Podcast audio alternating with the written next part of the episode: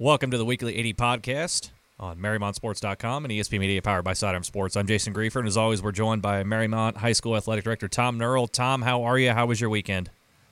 Jason, I'm good, thank you. And it was a great weekend. Uh, great weather. Great weather Friday night for football. Great weather Saturday for our runners and our soccer players, and good results. So it was a great weekend all around. Absolutely. Uh, let, us get let's get right into it here. Uh, pretty much everybody's into the postseason here. Let's start with your volleyball team. Season unfortunately came to an end in sectionals against Norwood. A three to one loss there. It was a, a grueling match. From what you could, you look at the scores there: 21-25, 25-19, third set 31-29, and then 25-19 in the fourth. So I'm sure not the result that the that the ladies wanted there, but nevertheless a really strong season and uh, sending off the five seniors that you had there off on a real positive note, even though they may not have gone as far as they wanted to.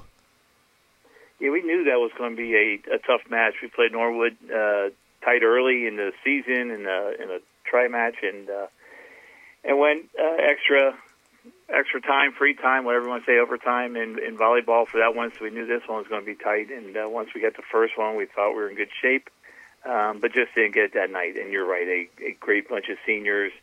Uh, good season for them, and uh, good luck to them in their future. Absolutely. Let's move on to the the pitch there. As we talked about, you mentioned it before. Both soccer teams still alive. There, we'll talk. Let's start with the girls first, defeating Williamsburg two to nothing last Thursday in the sectional semifinal. Uh, I want to talk a little bit about. We talked in the past about your uh, g- girls right on the precipice and couldn't find that goal and to put you over the top here, and you're able to do it this this time around against Williamsburg. But I also want to focus on uh, how strong your defense has been through the last uh, month or so of the season, and in particular in this one, you know, your your keeper Erica Dewey only have to make one save. That that's it's got to make you feel pretty good going forward that you have such a strong defense.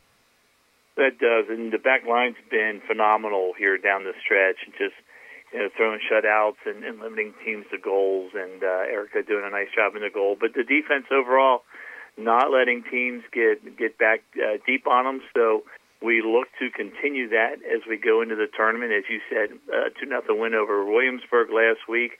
Very good Williamsburg team, an undefeated Williamsburg team.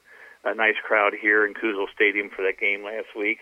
But we move forward, and uh, tonight we travel to Madeira High School uh, to play Clermont Northeastern, uh, another high uh, high seeded team. That game's at six o'clock, so uh, it was originally posted at seven. That game's going to be played at six o'clock at Madeira High School tonight on Monday. Going into that, obviously it's a it's a quicker turnaround time. You had just a couple of days, just really the weekend to prepare. Or have you, when talking to the coaching staff and maybe hearing some of the atmosphere around the team, are they trying to keep things as close to normal as possible?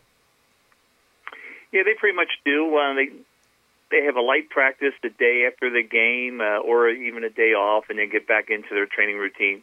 They had a evening practice last night, a rare Sunday practice, but the lights were on in the stadium, and just getting ready to go. You know, you if you get this one tonight, then you move on to play on Thursday, so you maintain that Monday Thursday routine, and then if you're fortunate enough to get that win on Thursday, the the regionals are a day later on on Tuesday of next week. So just hoping for good things, hoping the girls can keep it going, and uh, get another win tonight against Clermont Northeastern.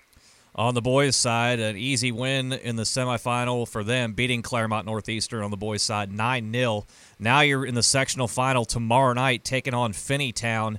Uh, already beat Finneytown rather easily about a month ago by a score of 9 to 2. Is there any concern there that, that the team may be going in overconfident, or the coaching staff going to have them focused and ready?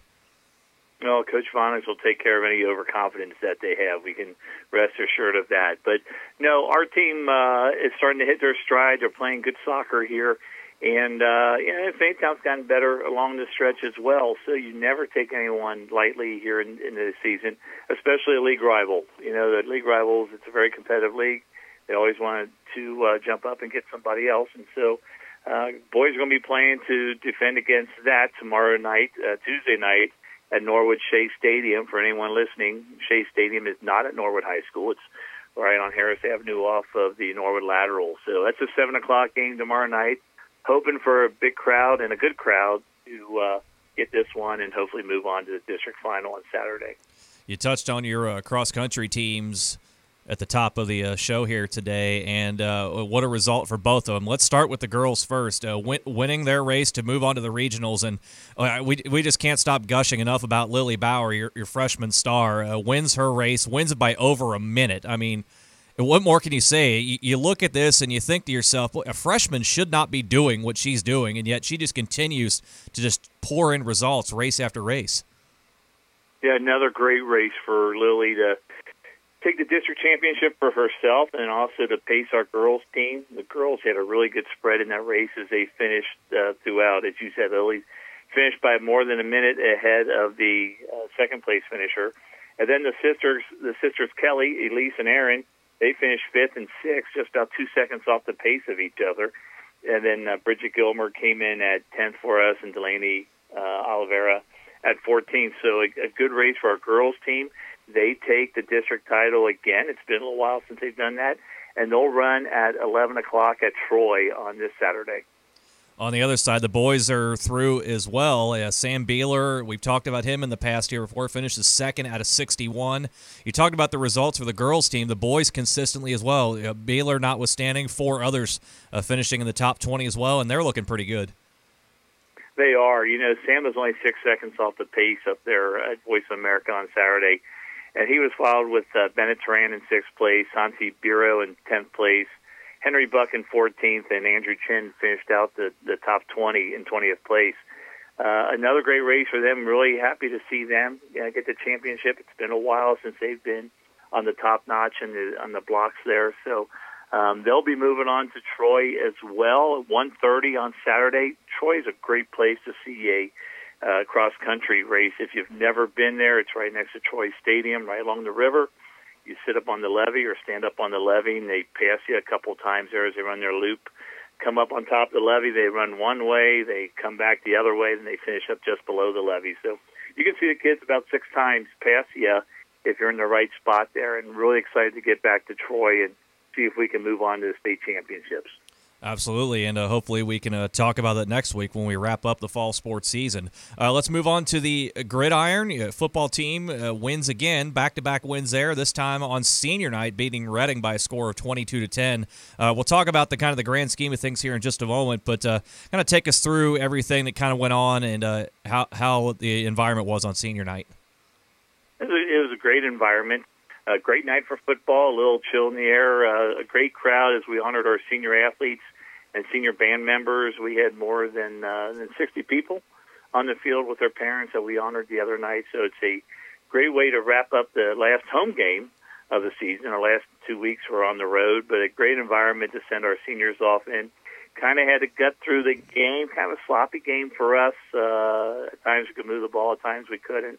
A number of turnovers on both teams, but at the end of the night, you get out there with a win, and uh, you know that's uh, that's a few more than Zach Taylor has right now down at Paul Brown Stadium. So oh, we'll shot. take those. Got to get that one in. Ah, yeah. shots fired. Um, there we go. Uh, yeah, but uh, yeah, yeah, the kids are. Uh, you know, it was a tough week. The week before, we lost we lost two kids to injury, and uh, to get through this one, refocus this week as we go up to Deer Park for the Wildcats. They are having an outstanding season as well.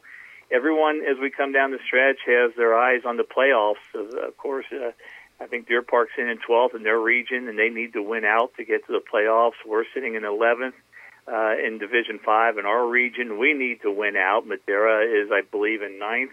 They're in the same region as us. They need to win out, and so a lot of those situations will get spelled out in the last week of the season. Wyoming will play Indian Hill in Week 10. We will play Madeira in Week 10. Uh, I'm not sure who Deer Park has in Week 10, but everyone has to win out to get in the playoffs. So uh, they're going to be bringing their best game these last two weeks of the season to try to get into the playoffs. And one of the things that's impressive as well that you can say that maybe Zach Taylor can't say is that you actually have brought yourself a defense week in and week out. This this defense continues to impress, uh, only giving up 15 points per game in league play. You, you hold Reading just 29 yards on the ground. That also has to make your coaching staff feel good about the fact they know they've got a defense that's going to be there week in and week out, and it's going to keep you in every ball game, not only through the rest of the regular season, but should you get into the playoffs as well. No, it was a little bit of a rubber band uh, defense on Friday night. We gave up some yards through the air, some yards on some returns there. Um, but they they stiffened up when they had to, and like you said, they they did shut down the run.